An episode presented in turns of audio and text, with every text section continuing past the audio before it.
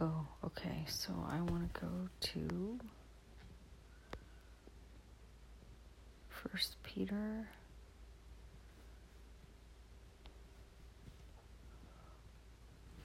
Chapter 5 To the elders among you,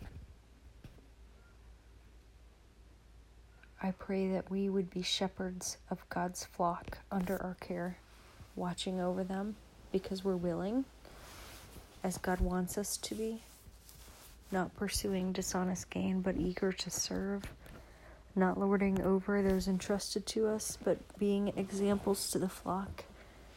And when the chief shepherd appears, we then would receive the crown of glory that never fades away. In the same way,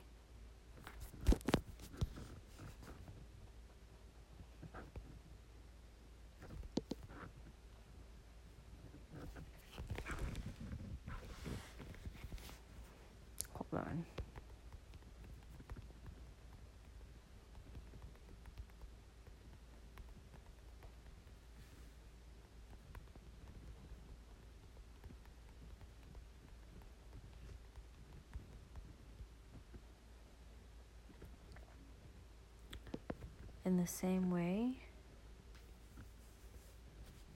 oh, we pray that when we're younger that we would submit ourselves to our elders, clothe ourselves with humility towards each other, because God opposes the proud but shows favor to the humble.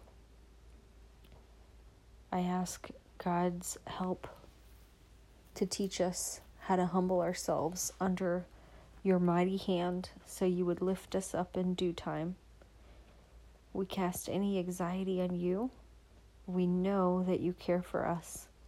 We are alert and of sober mind.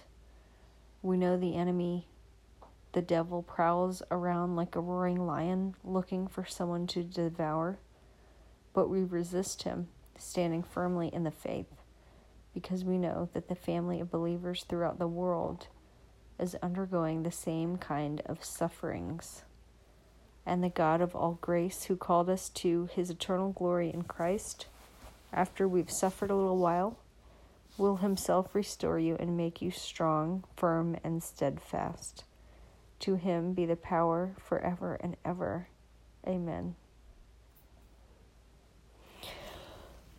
Oh, thank you, God. We receive the encouragement of the Holy Spirit this is the true grace of God. We stand fast in God's word.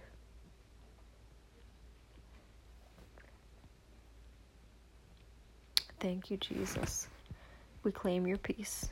This house is a place of peace. Amen.